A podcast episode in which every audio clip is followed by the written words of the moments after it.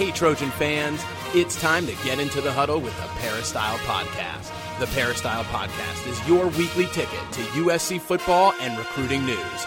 Don't forget, you can download the podcast 24 7 at our website, peristylepodcast.com. And now, here's the host of the Peristyle Podcast, USCFootball.com publisher, Ryan Abraham.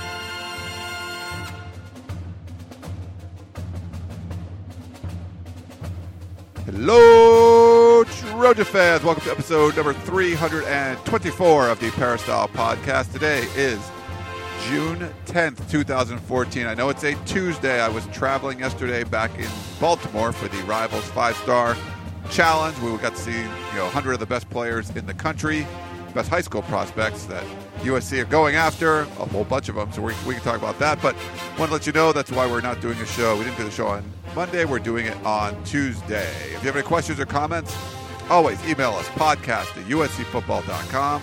That's the easiest way. Or you can go to peristylepodcast.com, leave a voicemail there, or you can call our voicemail number 206 888 6755. We're going to bring in uh, Dan Weber later on the show talking about the team, USC summer workouts, and we got Coach Harvey Hyde. We want to talk to him in the first segment because today, Coach, is the very first day uh, that USC is off probation for the last four years. So, all the USC administrators and football players, everyone, give yourself a pat on the back. You are no longer on NCAA probation. Well, uh, I agree. This is a great moment. Uh, it's been a life termer for for a traffic violation. Okay, I mean you got a parking ticket and Paul D. D's uh, and those guys, those committee guys, got together and decided to uh, give the death sentence. Uh, gave your last meal, what you want to eat, and and did that. You know, and, and I know a lot of people say it a lot kinder than what I say it. They're very smooth at the way they say things and write things, but it's the most ridiculous thing that people that call themselves professionals, professionals with some with doctor's degree, some that probably have been attorneys and lawyers and whatever they might be and successful in their field, college presidents, whatever you want to call it, can come down with that type of uh, decision on USC. And I'll always remember this decision because it was uh, ridiculous. And then allow others to slide by because they determined afterwards that it wasn't right, and they can't do the same thing for some of the other universities. I believe in treating everyone the same they don't believe that in USC, and I'm still very dis- disappointed on the Pac-12, the way they didn't, uh, you know, rally to su- support USC on what the penalties were. So uh, it's a bad memory for me uh, as far as uh, a lack of they call institutional control at USC. I call it a lack of institutional control at the NCAA to be able to justify that. Now, did I let you know what my feelings are? you certainly did, Coach. And uh, we're going to talk more about that because we got some questions to get to. I'll make some clarifications. But I wanted to thank our sponsor first. Southern California Tickets, sctickets.com is the website, or you can give them a call at 1 800 888 7287. I don't know if you saw, but the LA Kings are now up 3 0 in the Stanley Cup final, so you might not get a chance to get another game in Staples Center because they're playing in New York, and if uh, the Kings can close it out. But there's a lot of games going on with the Dodgers and Angels and maybe another Kings game here in Staples Center. We'll see. But you can go to sctickets.com and and they will hook you up there. And uh, coach, I get a lot of tweets about this. Uh, we do have a question too about the sanctions, uh, about the the nice article the LA Times wrote um, about the the sanctions ending. But people don't kind of realize the sanctions really aren't over uh, as far as the recruiting, the initial scholarship sanctions. Those are uh, those are done. Uh, the next time USC signs a, has a signing day, uh, signing class, it can be a full class of 25. So there's no more restrictions there. Uh, but they did appeal the uh, overall the overall scholarship number, which is 85 normally. Now for USC is 75. There's still one more season of that. This upcoming football season, USC can only play with at most 75 scholarship players, and they won't even be uh, that close to that actually. Uh, so that's still going on. But probation, which you know what's tied into allowing fans to go to practice and be on the sidelines or showing up at camps and things like that that probation period is now over but because they didn't appeal that that's actually ending before the full brunt of the sanctions are, are done so we won't the sanctions won't actually be done until USC plays their last football game, then there'll be no more restrictions. So now let me ask you to make it clear for all of us so we understand it, including myself. This year, uh, you will not, the fans will not be able to go to practice again? Oh, no. Okay, so uh, I'm sorry if I made that confusing there. This year, USC has to play with at most 75 scholarship players, but because right. probation is over, it's now not an NCAA rule that fans can't attend fall practice. So I, I do believe, okay. and we don't, I don't know exactly what's going to happen, but there, you know, if if Steve Sarkisian wants to, he can allow fans back on Howard Jones Field to watch practice. They don't have to sit up in the deck. Uh, now he is going to close practice uh, during the you know par- portions of practice to the media. Uh, I'm not exactly sure what he's going to do with the fans. I think there was there was some talk before, and and things have kind of you know things could change, and he could change his mind. Uh, he could also make coach the uh, in June. There's a whole bunch of camps, uh, skills camp, lineman camp, rising stars camp. Now fans can go to those if USC wants them to, but according like, according to what the school has told us, they're going to keep those closed for now. So it's really just lifting off that NCAA restriction of what USC can do. It's now up to USC to decide what they want to do. Exactly. Thank you very much for explaining that to me, and uh, I hope I uh, assisted some of the others to understand that because uh, I remember when Steve Sarkisian was on the staff and he saw the enthusiasm of people coming over and watching practice and kids and former or little kids that are possible players in the future and parents and everybody, coaches. It was just great. Uh, it was great, and I thought it picked a level of practice up because when you have a great group of people at a practice, your players perform better. Uh, they don't want to look bad in what they do. So I think you get better practices when you have people at your practices, and you know, uh, you know, I don't know.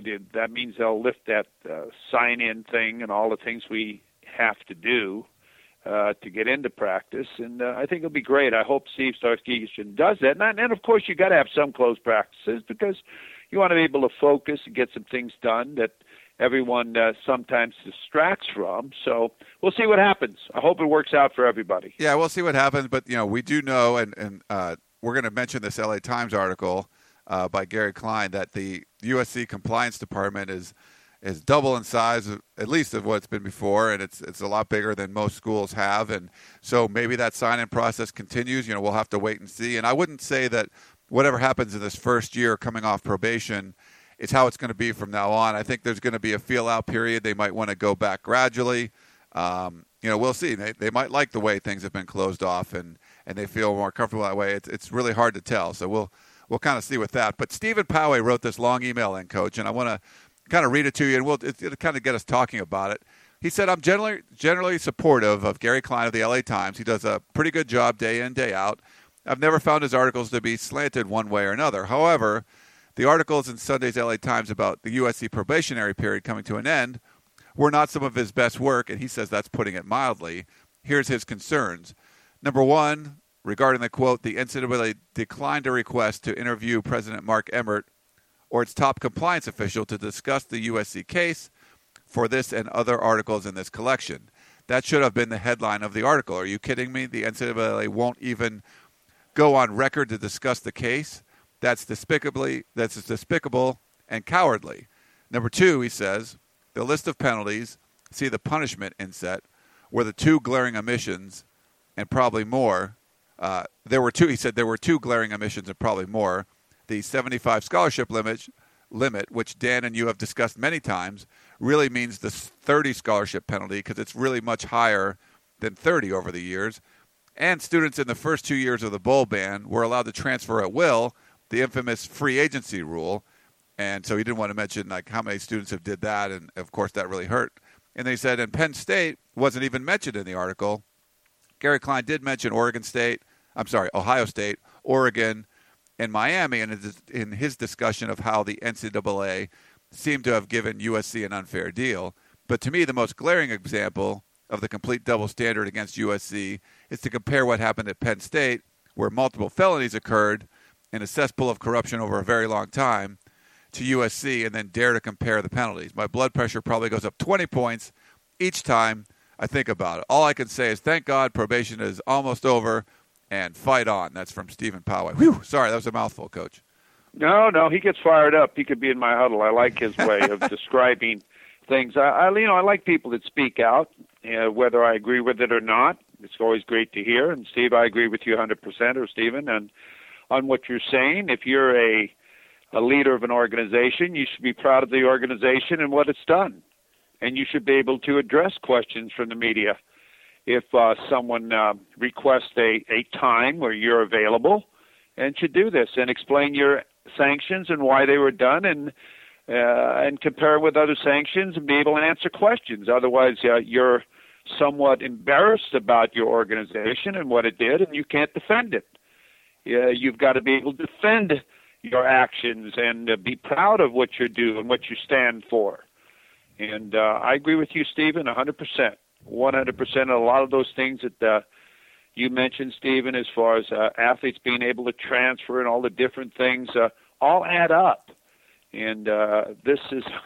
this is uh, like I mentioned earlier in the segment. It's something that uh, I'll always remember, and uh, I don't think the the penalties uh, really uh, fit the fit the, uh, uh, the the problem they had, and uh, and I'll never agree with what the NCAA did. But being USC, as Gary Klein mentioned, uh, I believe he mentioned this in the article. I did read it all. That only schools like USC and Alabama can survive from this. And Miami survived from it. And as he mentioned, there's been two 10 game winning seasons during this period of time 35 and 17 during these four years. Most universities in the country would jump for joy if they had the opportunity of having that type of record. Now you look forward, you go forward, you get great recruiting classes, and now, of course, it's not as easy to win in the Pac 12 because the Pac 12 has all become stronger programs with great coaches and great facilities. So you fight your way back now and put yourself in a position where you can compete again for a national championship. And I think that's what USC's thoughts are. Yeah, and I think uh, you know, I love uh, Gary's great guy. He does. I think he does a great job. And I didn't really have the kind of issues with this article that that Stephen Poway did. Uh, you know, it's, it was trying to be you know informative, and you know certainly he could have gone on some different things. The Penn State aspect to me is the most interesting, coach, because those sanctions were actually comparable to USC's. They were they were harsher than USC's, but the NCAA pulled back before the sanctions really even hit. So some people feel like Penn State was punished, uh, but their their scholarship reductions, the you know the reductions that were proposed by the sanctions, were actually cut by like eighty one percent, and they're not going to lo- they hadn't had to go through any of the scholarship sanctions yet. Those things take a while to get going. That's why it's been so long for USC, and you're still seeing it going on, even you know this many years later. But I think that the NCAA got what they wanted by putting out a bigger penalty than USC got. But before those sanctions really even begun, they cut them drastically by 81%. So they're never going to have to go through what USC went through, not only for three years, but they don't even have to do it for one year. No, you're exactly right. And uh, like I just mentioned, USC was able to do it. An impossible uh, situation and uh, do it quite successfully. I, I hate to say it that way because they've been really operating under very difficult terms and frustrating terms for all of us as far as practice and boosters not being able to fly on the plane and all the little things that people don't know in the background as far as compliance directors looking over your everybody's shoulder and as even uh, Pat Haden mentioned according to Gary Klein's uh, article. We thought the first year we put too much pressure on the coaches. We did too much looking. They were doing more compliance than they were graduating students and also worrying about what was happening on the court and fields and pools and so on. Uh, you've got to allow and, and respect the coach and allow him to do what he's hired to do. And uh, I would hope compliance is better since you have 11 compliance directors. I don't know, know if they have that many in the FBI. but I mean, uh, you know, to have 11 compliance directors and uh, be watching everything that's going on. And, and I think the key to this whole article, if you remember the last sentence, what Robert said, the attorney in charge of the compliance uh, uh, department there at USC, says, Can it happen again? Oh, yes, it can. So it doesn't make any difference how many directors you have working on it. The type of thing that happened with USC in the Reggie Bush situation Could happen anywhere. Could happen uh, uh, with a parent that lives in Florida. I mean, uh, are you really responsible for what's happening in a home in Florida? I mean, how do you know? Do you have someone live outside the front door and monitor everybody that goes in it? I mean, there's extremes, and it gets ridiculous. So, uh, you know, yes, it can happen again. It can happen to any university in the country, and uh, uh, I just hope it doesn't. But again, uh, these things, uh, nothing is foolproof. Nothing is for sure. So, uh, you know, we'll see what happens. All right. Uh, well, that's uh, we're gonna that'll be our, enough talk about the sanctions and probation That's and all enough. that kind of stuff. That's enough. But let's talk a little football. We have a, a question here. Uh, local South Bay guy has a question for you, Coach. Here you go. Hi, Ryan. Uh, this is Tom from Torrance, and I enjoy the podcast. My question is to uh, Coach Harvey. And, uh, Coach, with this type of offense, you know, the up tempo offense uh, that we have, how can we control the ball? Uh, kill the clock, say if we have three to seven points lead and only a few minutes left. Uh, we saw the uh, offense in the spring game, and it wasn't that good. So I'm afraid that we'll be uh, giving the ball right away to the uh, other teams. So please explain to us how can we do that. Thank you. Bye bye. Well, um, I'll tell you, it, it's built to uh, you know score quickly and get a lot of points. Let me let me mention this to you. Do you remember a couple of years ago when Chip Kelly's Oregon team was driving down the field and they were just whipping? I mean, guys were wide open. A touchdown pass was dropped. I forget by who from Oregon, and he slowed the game down. Uh, if he'd have continued running the hurry up offense, he'd have beat SC. I remember that game distinctly. He slowed it down and played a style he wasn't used to. I'm not sure how they lost. They missed a field goal, I think. He decided to go for field goal, which is something that Chip Kelly never does. So it's it's uh, a little bit different to change your philosophy towards an end of a end of a game when you're always a hurry up type of offense, and you decide now to slow things down and and uh, gives more of a time for the defense to get lined up and and uh, they know what you're going to do and uh, so I agree with you. Uh, I think that if you, you you go with a style, you play with that style, and uh, but that's what you do, and that's what you do well. You can't change it. So, uh, yes, I'm really concerned, and one of my big question marks. And I've talked to John Robinson about this. I've talked to a lot of guys about this, coaches. I'm actually waiting to see what the transition is from a power type of offense at USC to a hurry up offense. I really am. I'm the type of guy that believes that USC, Ohio State, uh, Alabama, Notre Dame, some of these teams just get better players, should get better players. Not that other teams don't have great players. And I'm into ma- playing great defense, special teams, and beat you to death with the offense. Keep the ball away from you where you never get it again.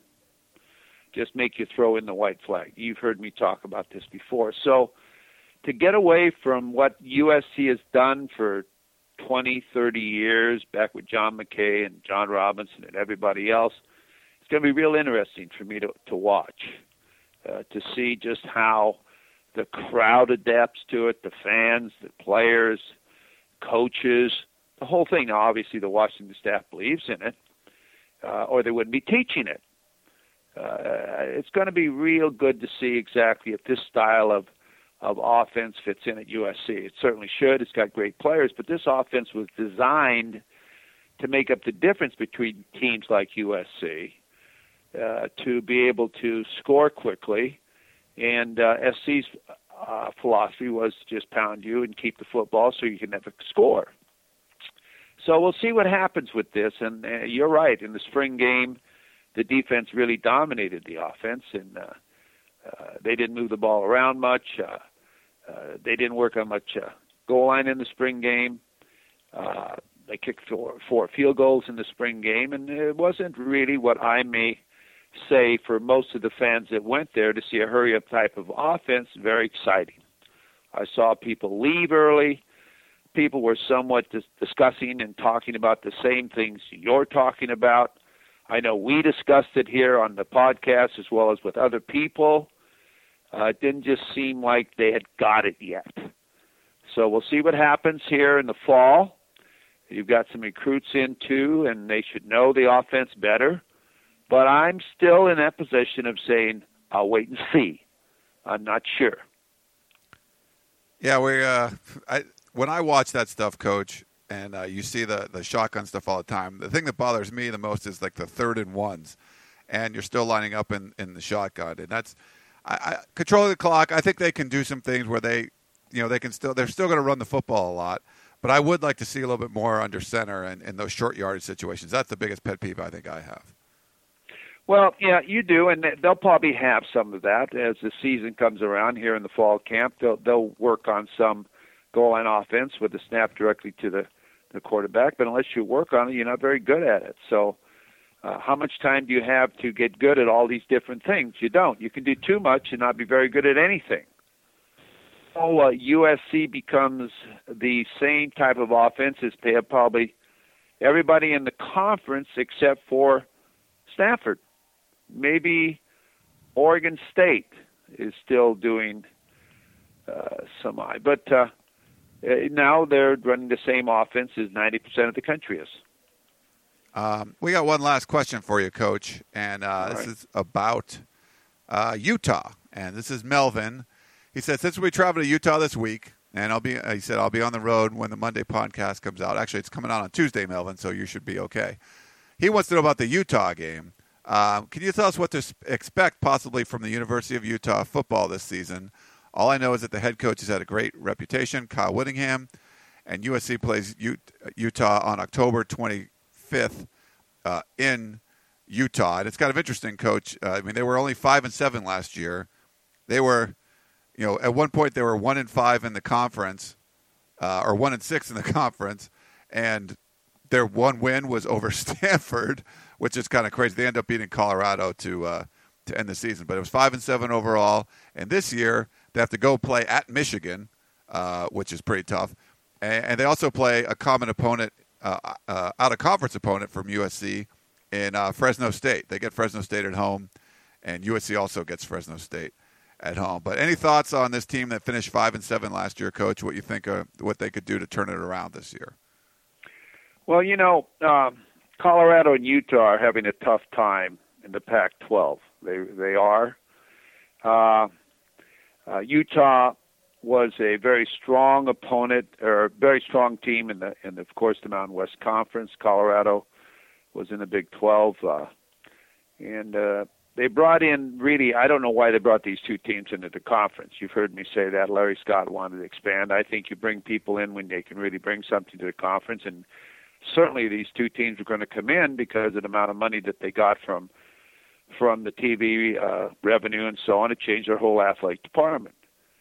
Uh, but you've got to be successful too in the uh, in the conference. What sports really does is Utah successful in as far as in the Pac-12? I don't know but you probably know, but I don't really read about them being very successful in any of them.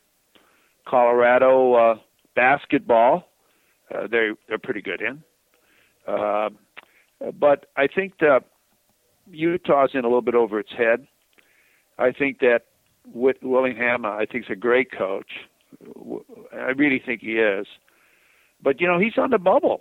He brought in Dennis Erickson last year to be offensive coordinator, and I think he made a change there now where he's not the offensive coordinator. Somebody else is.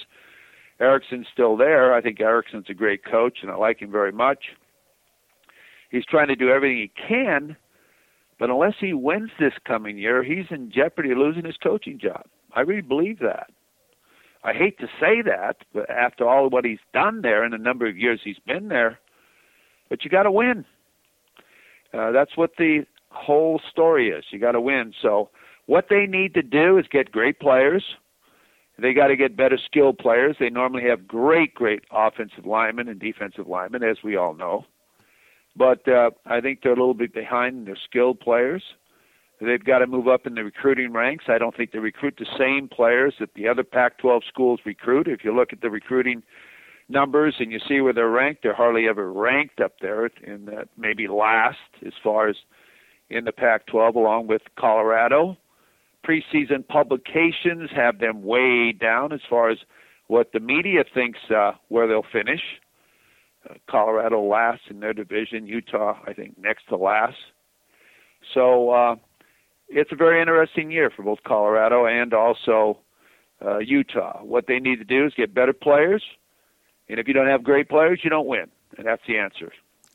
Yeah, well, USC has to try to avoid that Stanford loss. If if if Utah struggles like they were last year, and they still go out and beat Stanford at home, where Stanford kind of laid an egg there, USC is certainly going to have to avoid something like that. So uh, we'll see. It's still a dangerous team, coach. But yeah, I agree. They're just not haven't made that quite, that transition quite well. I like Kyle Whittingham a lot as a coach. It'll be interesting to see what he has to say at Pac-12 Media Day. But that's all we got for you today, Coach. So thanks for coming on on the first day where USC doesn't find itself on NCAA probation in four years. Kind of crazy. Well, again, uh, I want to thank you and all of our listeners out there, and uh, have a great week and enjoy the summer because football's not that far away. All right, fall camp's coming up. You check check out uscfootball.com for all the latest on the summer workouts to get your get your little fix before fall camp starts. All right, thanks again, coach, and everyone else. Back in a minute, going to talk to Dan Weber, uscfootball.com beat writer. Meet us on the other side of the break for more of the Peristyle Podcast. Tickets, tickets, tickets. SC Tickets is your concert, sports, and theater ticket source. We have the tickets you need to any event worldwide. Football tickets are now available. Call SC Tickets now at 1 800 888 7287. 1 800 888 7287. That's 1 800 888 7287. Or visit us on the web at sctickets.com. SC Tickets, concert, sports, and theater. We now return to the Peristyle Podcast and your host, Ryan Abraham. We are back. Peristyle Podcast. We got Dan Weber joining us, USCFootball.com. Beat writer extraordinaire has been out at all the uh, summer workouts. How you doing, Dan? What's going on? Doing uh, doing good. Had another workout last night. They're, they're pretty far along. I mean, they uh, these things are running more like you know real real practices, and heck, and, and a lot of that is because they do want to get up to speed on uh, on the uh, the up tempo offense and the hand signals and the uh, you know all the sideline signals and what have you. So they almost have to be more organized than we've seen in the past, uh, and they get more done. There are more defensive players there. There are more defensive players there, so you know you're throwing the ball every time when they're going 11 on 11 or whatever against like the full defensive line with Leonard Williams and and Antwaun Woods and and people that that make it tough on the quarterback. So uh, it's a it has a different feel to it, more of a like real practice feel. I mean, they start with a uh, walkthrough like they do in a regular practice of what they're going to do, and then they go ahead and do it and uh, they break into individual periods. It's kind of like a mini uh, regular practice. Uh, I'm real impressed with, uh, you know, with with what's getting done and the way they're doing it. And I think for people, and there are people who are, you know, kind of worried that, well, first few games will. Uh, how much of an adjustment, you know, to the new offense and how much of an adjustment, and and I can understand that for people who saw the spring game where they really I mean, if you want to use the word sandbag for the spring game, you'd be legit. That'd be legit. And so I know there are people thinking the spring game represents something. It really didn't represent anything, and it didn't look like even any of the practices. But uh, but uh, I've been real impressed with the way they're they're conducting the uh, the summer workouts and, and what they're getting done and how much how much um, you know how many reps they're getting that's you know been the secret all through spring. But uh, uh, I'm real impressed. Uh, yeah, I mean, it looks interesting. I saw we put up on USCFootball.com. You had some ghost notes on the peristyle. Uh, your instant analysis video is up on the site, and also there's a highlight video. You get to see some of the guys running around and uh, some some good plays on defense we saw from Monday's practice. Uh, but also, Adoree Jackson was out there for the first time. Looked like he was playing corner. He was uh, getting uh, getting some tutoring from Josh Shaw uh, on the during the walkthrough. You know, here's where you stand. Here's how you do this. Here's how you do that. Um, and then uh, Gerald, Gerald Bowman came over. So uh, Adoree got uh, you know kind of double teamed in terms of uh, you know some of the things that he could expect to to look looked for in terms of different uh, defensive alignments and how they would uh, how they would uh, you know expect him as he was the wide guy in corner. Like when they went uh, the first time he went kind of live in 11 on 11, they were uh, they went three wide, and he took the wide the wide guy, uh, and uh, you can tell he's uh, he's doing some thinking, and you can also tell he's got some uh, serious catch up speed. I mean he. Uh, and he's going to need it right now uh, because that's what he's going to be doing a little catch up speed. And then they ran after the the back to back interceptions, uh, really nice deflection by Leon McQuay. He should have caught it and went through his hands, and then uh, and uh, Ryan Dillard grabbed the ball in in the air off of Max Brown, and then uh, Cody went deep and playing deep deep center field with Sua in a crowd, and Sua made a made a great play and came up with the ball. So they were back to back. So the next play, they come out and they go right at Adoree with um, uh, Darreus Rogers. It's like a 20 yard uh, back shoulder throw, perfect execution. Uh, and somebody from the offensive side said, uh, back shoulder rook to uh, Adoree, you know, just making the point that, uh, uh, that these guys can make some plays. And uh, it was really, if they can run that back shoulder like that, I was, uh, you know, you had uh, flashbacks of that Arizona State game where they ran that thing so often and so well as they have against USC. But um, uh, they're doing a lot of things that make a lot of sense, and they're doing them over and over and over again.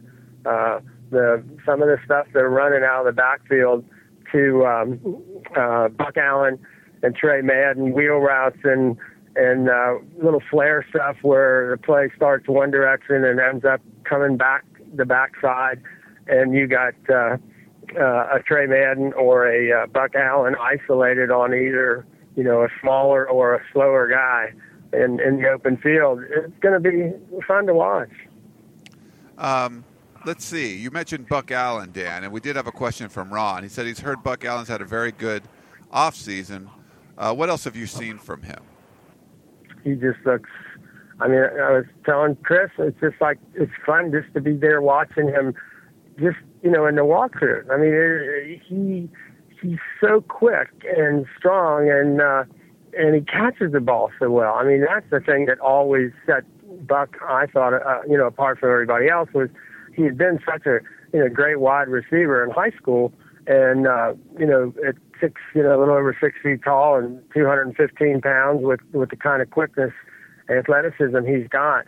But to be able to catch and convert the ball uh, up the field, the yards after catch, uh, and it really looks like they're they're doing a lot of things to get the ball to Buck in space. Uh, just you know, and there are a lot of ways to do that, and uh, and they're going to give people problems in terms of matchups. If uh, you know, if the wide receivers and if they can get a tight end, you really have to respect um, uh, down the field.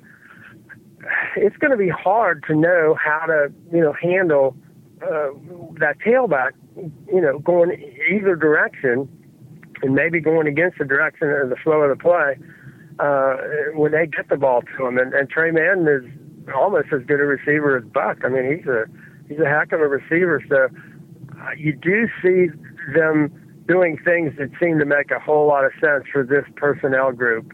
Uh, I thought the other thing, Max Brown was back and throwing the ball really well, and uh, the combination of Max and Cody. I mean, I, Cody just seems to be uh, more on top of his game in terms of throwing the ball, just getting on top of the ball and, and just driving it.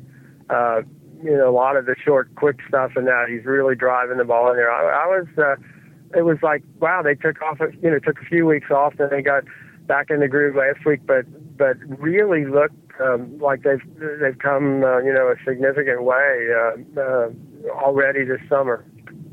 Uh, Melvin had a question, Dan, and I know one of these guys has been out at practice, so maybe you could share some thoughts on that. But he said, with fall coming up soon, can you tell me a little about two incoming freshmen who are at skill positions where depth might be a question? Bryce Dixon at tight end and Rahshead Johnson at wide receiver. That's from Melvin. Yeah, I don't think I have enough of a, a feel on, uh, you know, Rahshead, uh, who I think is one of the ones that Sark has said is going to get a chance both ways uh, in the first five days of practice. He's going to go both ways. So uh, I, I did get to see Bryce, uh, and uh, he started out. He, he will be the smallest of the tight end group. He started out um, with um, with the receivers actually uh, the other night, and then last night, and then he ended up. Uh, they kind of bumped him down to the. Um, uh, the the tight ends. They only had they only had three. Chris Wilson, I think, is going to be a real factor. Um, he's uh, he's doing a lot of things. He's you know six six five, two fifty five, real athletic. Uh, a guy who can and absolutely can catch the ball. And He really knows what he's doing, and he's kind of with uh, uh, Jalen Fitzpatrick wasn't there, and Randall hasn't been there yet. So uh, Chris is kind of uh, running the tight end show, and you can tell uh, Bryce doesn't have the build of the classic uh, tight end, but he's a tight end that can get deep, and he can certainly catch the ball, certainly jump.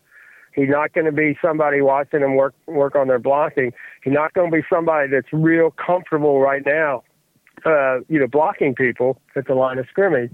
But that's not what he does. You know, he runs and jumps and catches it and he does look like a wide receiver in a kind of a small tight end body. I mean, not you know, and we're just guessing because we can't ask them how much they weigh. We don't talk to them about that.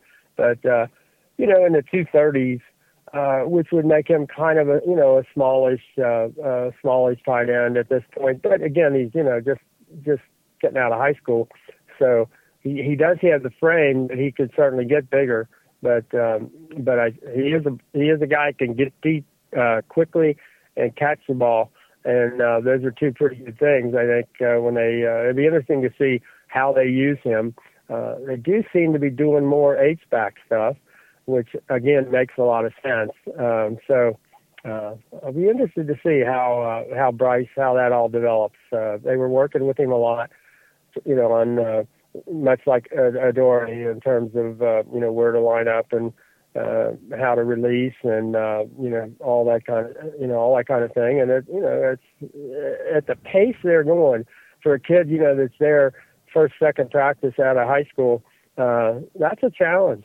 So and they're not slowing down for him. They're kind of trying to you know help him out between plays or you know when they do the walkthrough and and uh, and just say uh, and then by the end of practice you see him you know getting in some and uh, uh, but uh, but I think he will be able to contribute in uh, in some particular you know ways uh, you know, this fall.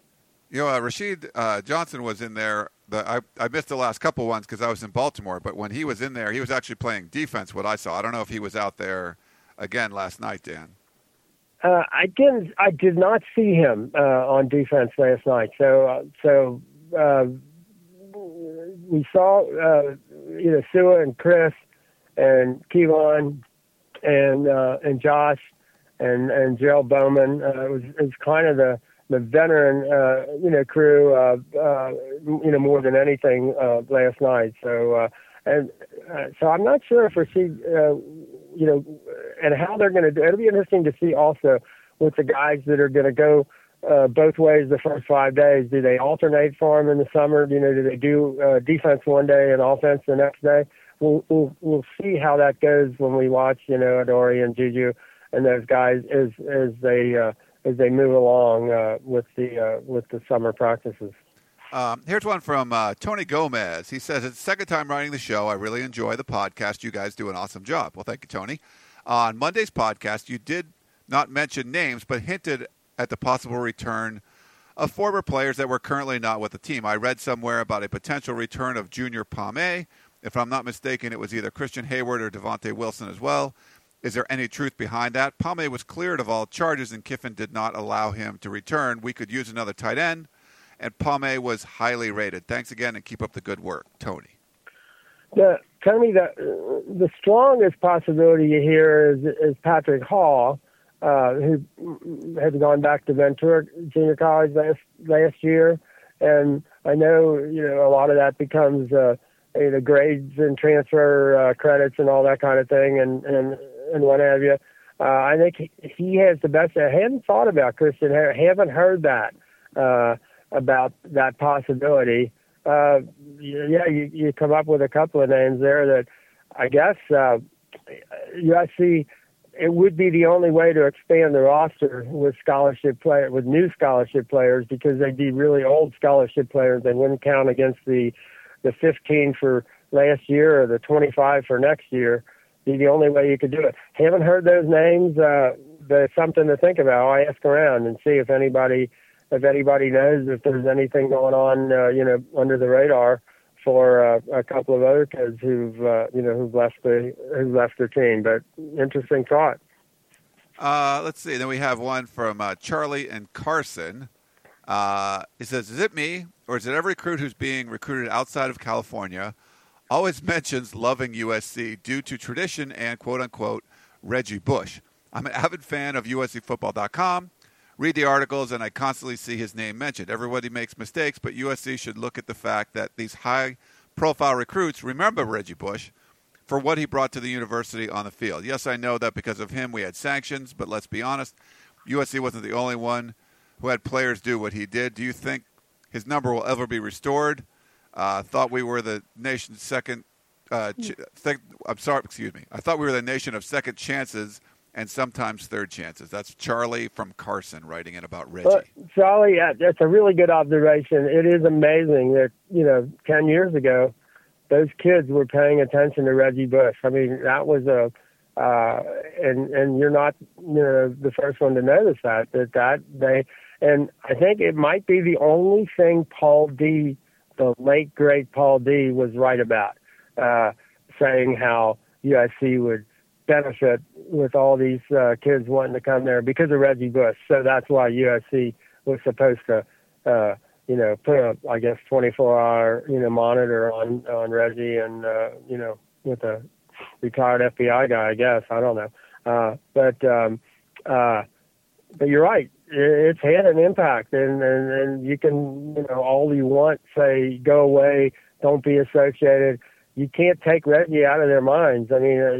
some of us are not very happy with, uh, you know, some of the, uh, you know, the selfishness involved and, uh, and, uh, you know, lack of concern about, uh, USC that happened there or the failure to maybe, you know, make things right, right away. Um, but, uh, clearly a double standard. I mean, if Reggie, Reggie was probably, you know, if, if you looked at all the Heisman Trophy winners, you looked at all the big stars in college football. Uh, was Reggie that far out of line with with an awful lot of this? No, obviously not. And many, most of them have gone completely un unpunished, unremarked upon, certainly unbanned. You know, from their uh, their college programs. So yeah, it, it, got screwed, and the NCAA knew it and didn't care. But it's interesting that the uh, the, the that no matter what, they can't take that out of those kids' minds. And those kids are, you know, what were they, eight years old at the time? and and it's true. Uh, it's amazing. But uh, give Paul Dee credit. He got he got that one right. he did actually. I mean, that's that's the one thing when you look back and say, oh. Reggie Bush is going to get you 30 recruits as a if you're a USC, and well, it, it's happened like that and even more. People are still talking about Reggie Bush that many years later. So it's an interesting. You know, question. I think it's having more of an impact now, which is really weird. Yeah. I mean, it's it's uh, it's inexplicable. Uh, uh, I'm not even, I, but it's it's it's real. it's just hard to hard to know how stuff happens like that, but it's not. A, uh, that's the the correct observation. It definitely is real. Uh, well, one last thing before we let you go, Dan, I just wanted to let people know um, I got an email from one of our old buddies, uh, Barry Markowitz, who's uh, Abe Markowitz's father, and he said, uh-huh. for the podcast, he said, tell your audience Abe would love for USC fans in Cardinal and Gold cheering for him Saturday, 7 p.m.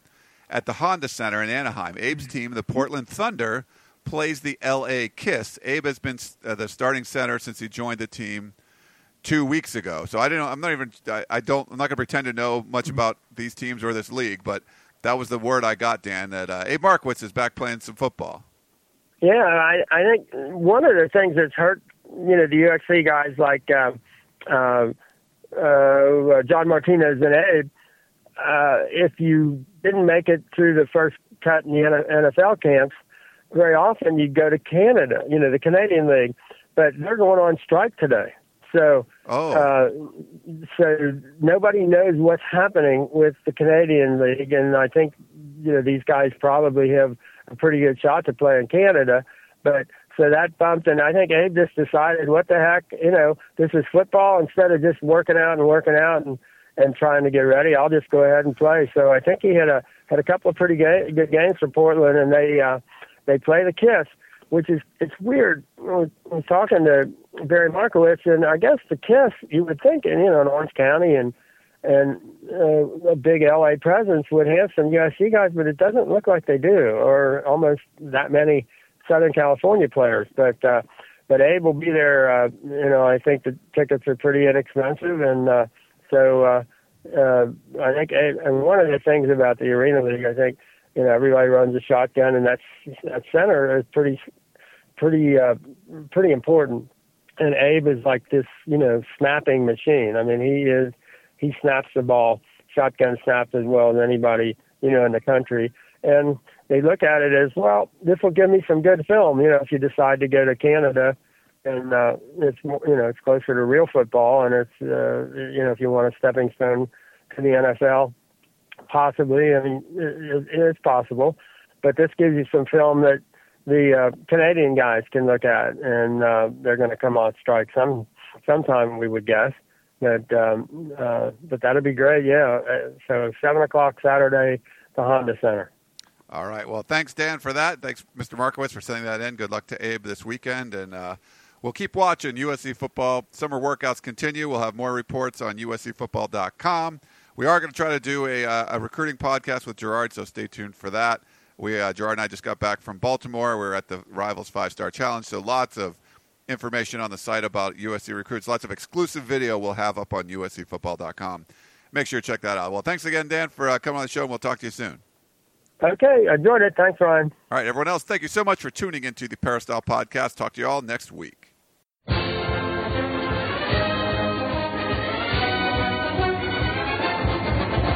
You've been listening to the Peristyle Podcast presented by USCFootball.com. Be sure to tune in next week for the latest news on Trojan football and recruiting. And don't forget, you can automatically download the podcast directly to your iPod or MP3 player for free. Just click the iTunes link on peristylepodcast.com or search for Peristyle Podcast at the iTunes Music Store.